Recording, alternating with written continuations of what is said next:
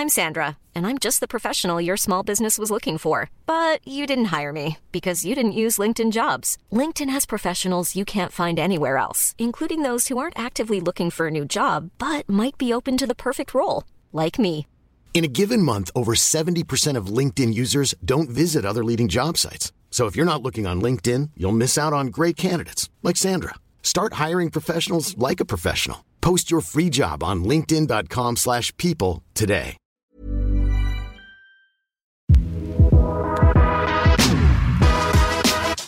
I'm Sascha Kelly, and welcome to The Dive, the podcast that asks whoever said that business news needs to be all business? Today, we're talking about Afterpay, the definition of an Aussie success story. Regardless of your personal feelings of the product, I imagine you're familiar with it. It was all over the mirrors when I went shopping on the weekend. It's hard to escape. Here's a reminder it's the buy now, pay later service that catapulted to the front of the pack when we had that wave of fintechs that came through a couple of years ago. And if you're reading financial media every day, like we are, you're always encountering that headline This stock is the next Afterpay. It just reminds us of what a golden run it had during the pandemic. Afterpay became so successful that it was acquired for a tidy 29 billion US dollars in 2021 by Block, formerly known as Square, one of the hottest fintech companies listed in the States. Shares of Square are up more than 11% today on the back of that news. Afterpay in Australia also up double digits. And this is where our conversation goes today. Block, Afterpay's parent company, has found itself in some hot water. Last week, it was targeted by one of the most feared activist short sellers in the world, Hindenburg Research. And as a result, the share price took a dive. It's Wednesday, the 29th of March, and today I want to know what do companies do and how do they respond to short selling reports? To talk about this today, I'm joined by my colleague here at Equity Mates. It's Darcy Cordell. Darcy, welcome to the dive. Hello, Sascha. Thank you. Look, right up the top, we are talking about Afterpay's parent company, Block. Is Afterpay itself accused of doing anything? In short, it's not, Sascha. This is isolated to other parts of Block's business. However, Hindenburg did have a bit of a dig at Afterpay, saying that it was designed in a way that avoided responsible lending rules and it extended a form of credit to users without income verification or credit checks. So a little bit of a drive by, but nothing illegal from Afterpay. Those are well worn criticisms. It's not the first time I've heard it, but as you said, it's not illegal. So let's turn to the allegations against the parent company Block. What are Hindenburg saying? Block has a few arms to its business, and one of those is called Cash App. Basically, it's attempting to take on the big banks by offering savings accounts and loans and access to equities and Bitcoin investing. Now, Hindenburg said Cash App was being used to pay for sex trafficking and drugs. It outlined how users in the hip hop community boasted about how easy it was to facilitate crime on the platform because Block allowed blacklisted users to stay on the app. Hindenburg also alleged that Cash App was likely facilitating scammers who were taking advantage of US government stimulus programs during the pandemic. It also alleges the business is working its way around US regulation to overcharge retailers using Block's Square point of sale terminals. And really, overall, Hindenburg claims the fintech has been overrun with scam accounts and fake users, meaning that it overstates its user numbers to investors. That's an interesting point. So, what kind of numbers are they accusing Block of in terms of fake accounts? So, in its most recent results, Block said it had 80 million annual transacting actives and 51 million monthly transacting actives. But the report said these numbers are misleading, and it cited a former employee saying that it was common to see Cash App accounts with a dozen or more account connections, which inflates those figures. So basically, the one user having several different accounts and those counting as different individuals. Yeah, that's right. So Hindenburg has called for the company to report on how many unique people actually use Cash App. So that was in Hindenburg's original report that they released. I want to know what happened when that report landed. Yeah, so the stock, which is listed in both the US and Australia, it fell as much as 22% on the day the report was released, and CEO Jack Dorsey had more than $500 million wiped from his net worth in a single day. For Block, it's actually recovered quite strongly since, the stock has, but it's still about 10% below what it was before this report was released. Hindenburg is a name that we've talked about before. Darcy, can we get a quick recap on who else they've targeted? Because earlier in February, we did do an episode on their investigation of Adani that was fascinating. Hindenburg has become one of the most feared activist short sellers in the world. Hindenburg is a name that our audience clearly knows because of the work they've done on names like Adani and uh, Nikola, yeah. the electric vehicle company. But over the last three years, since 2020, when Bloomberg's analyzed what Hindenburg's done, they have published reports on about 13 names. Those stocks have taken a beating on the day of the report, but six months later have still remained lower than that mark. So there's at least some validity to the fact that investors take these reports seriously. As you said, earlier this year it targeted Indian conglomerate the Adani Group in what it called the biggest fraud in corporate history. That report itself wiped 100 billion US dollars from the value of various Adani related companies. And I'm going to link that in the show notes. There's one thing you've got to say, Darcy. They know how to write a phrase. They really go for these companies with great eye-catching titles. They they love a headline, don't they? And Hindenburg also famously went after electric car maker Nikola back in 2020 they claimed that its promises of delivering electric vehicles were basically an intricate fraud. And the fallout from that was that Nikola's founder, Trevor Milton, resigned from his role as CEO. But now, Sascha, we've got this new report into Block, which Hindenburg says is the product of a two year investigation. They certainly do spend a lot of time on these reports. I think it was a similar amount of time that they'd spent on the Adani report as well. Interestingly, Darcy, Hindenburg isn't the only one with this approach. This activist short seller business model is becoming more common. Essentially, they find companies that they believe are fraudulent or overvalued and take a short position in their stock, which is basically where you make money if the share price falls. And then they'll release a report as Hindenburg have done with Block and Adani. And in this report, they present their evidence as to why they think the company is fraudulent, overvalued, or just bad. Yeah, and they're certainly not the only company that does it, Sascha. There's some other famous short sellers, including Muddy Waters, there's Citron Research, and Kynikos Associates. There's actually a good Netflix doco called The China Hustle, which looks at short sellers exposing some fraudulent companies and activity in China. Worth a watch. Okay, Darcy, I want to talk about what exactly a company does when a report like this gets released and it's all about them. As we heard, it's pretty devastating for their share price. So you've got to respond, right? Let's hear what Block did in just a moment.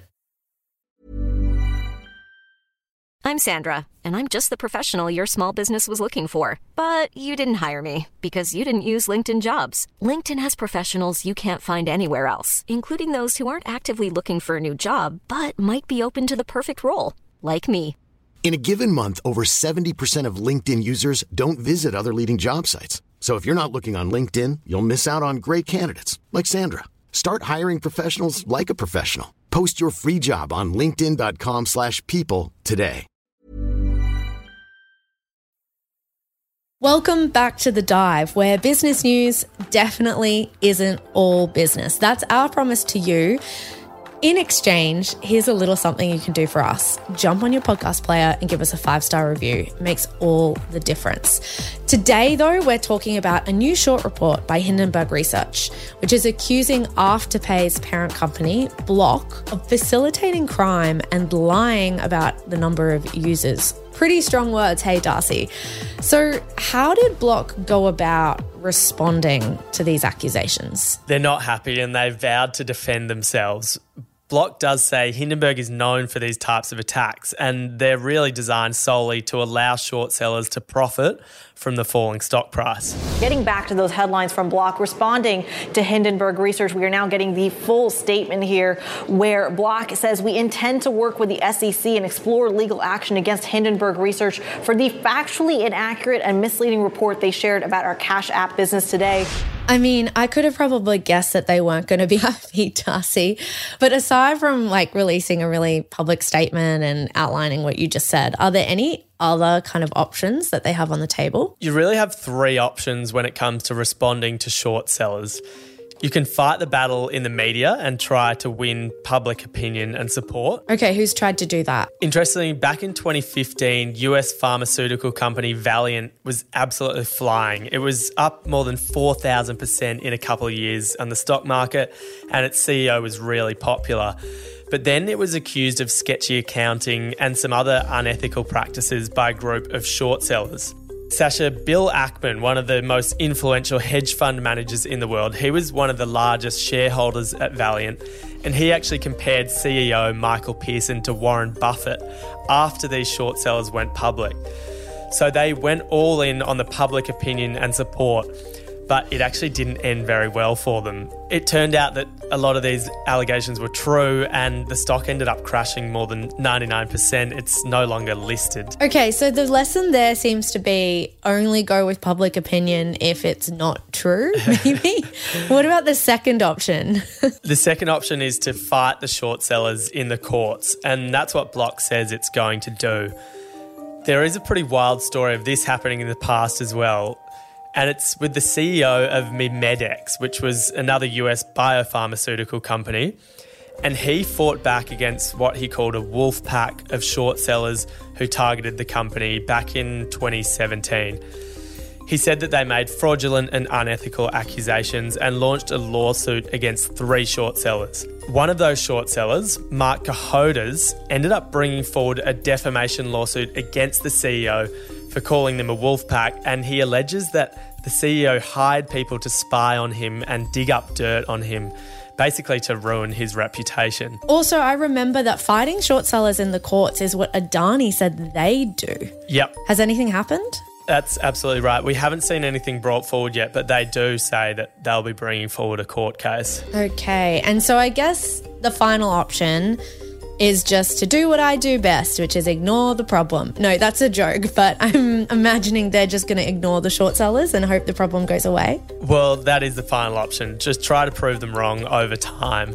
Australian software company WiseTech that was the subject of a scathing report by research firm J Capital in 2017, who accused the company of accounting trickery to inflate their growth. They called it the biggest accounting headache they've ever had. At the time, Sascha, WiseTech was trading at $35 on the stock market, and when the report was released, it plummeted down to about $30. But fast forward to today, and WiseTech is a massive Australian success story. CEO Richard White is well respected, and the stock trades at nearly $65. So WiseTech barely responded to the report back then. They just went on with their business and eventually proved them wrong. A class act, if you ask me, Darcy. So at this stage, we don't know if Hindenburg is correct. But let's just assume, for the sake of this exercise, that they are. How bad would that be for Block? Yeah, this is a bit of a tough one, Sascha. A lot of analysts have come out saying they don't think the accusations are actually very strong against Block. And there haven't been any other investigations opened into Block or Cash App yet. And Block have said that they'll work with the SEC to clear their name. But this report could have an impact on Block's plans to launch Cash App in Australia and other countries. Morningstar analyst Brett Horn said he thinks the short report is quite weak, but he is concerned about how it could shape the incomplete regulatory regime around peer to peer payment providers like Cash App in Australia. Interesting, Darcy. Well, as you said, Block's share price has recovered pretty well since, but it sounds like there'll be definite impacts on how they're like rolling out their products in different companies in different jurisdictions as a result of this report. I find short selling reports and these stories some of the most fascinating in business news. So I'm really glad that we got the chance to talk about it today. Remember, you can be part of the conversation too. Let us know what you think if you're listening in the Spotify app, or you can contact us by email, the dive at equitymates.com, or come and follow us on social media. All those links in the show notes below. The best thing, the absolute best thing that you can do for us at the dive is send us on to a friend who you think will enjoy it. We would love to get your help getting in front of other ears. So forward it, write a lovely message, tell a friend to give us a listen. Give us a try. Huge thanks to you, Darcy, today for joining me and talking about this topic. Thanks, Sascha. Until next time. You have been listening to an Equity Mates Media production. In the spirit of reconciliation, Equity Mates Media acknowledges the traditional custodians of country throughout Australia and their connections to land, sea, and community. We pay our respects to their elders, past and present, and extend that respect to all Aboriginal and Torres Strait Islander peoples today. This podcast is intended for education and entertainment purposes. Any advice is general advice only and has not taken into account your personal financial circumstances, needs, or objectives. Before acting on general advice, you should consider if it is relevant to your needs and read the relevant product disclosure statement. And if you're unsure, please speak to a financial professional. The hosts of this podcast and their guests may have positions in the companies mentioned. Equity Mates Media operates under an Australian Financial Services License 540697.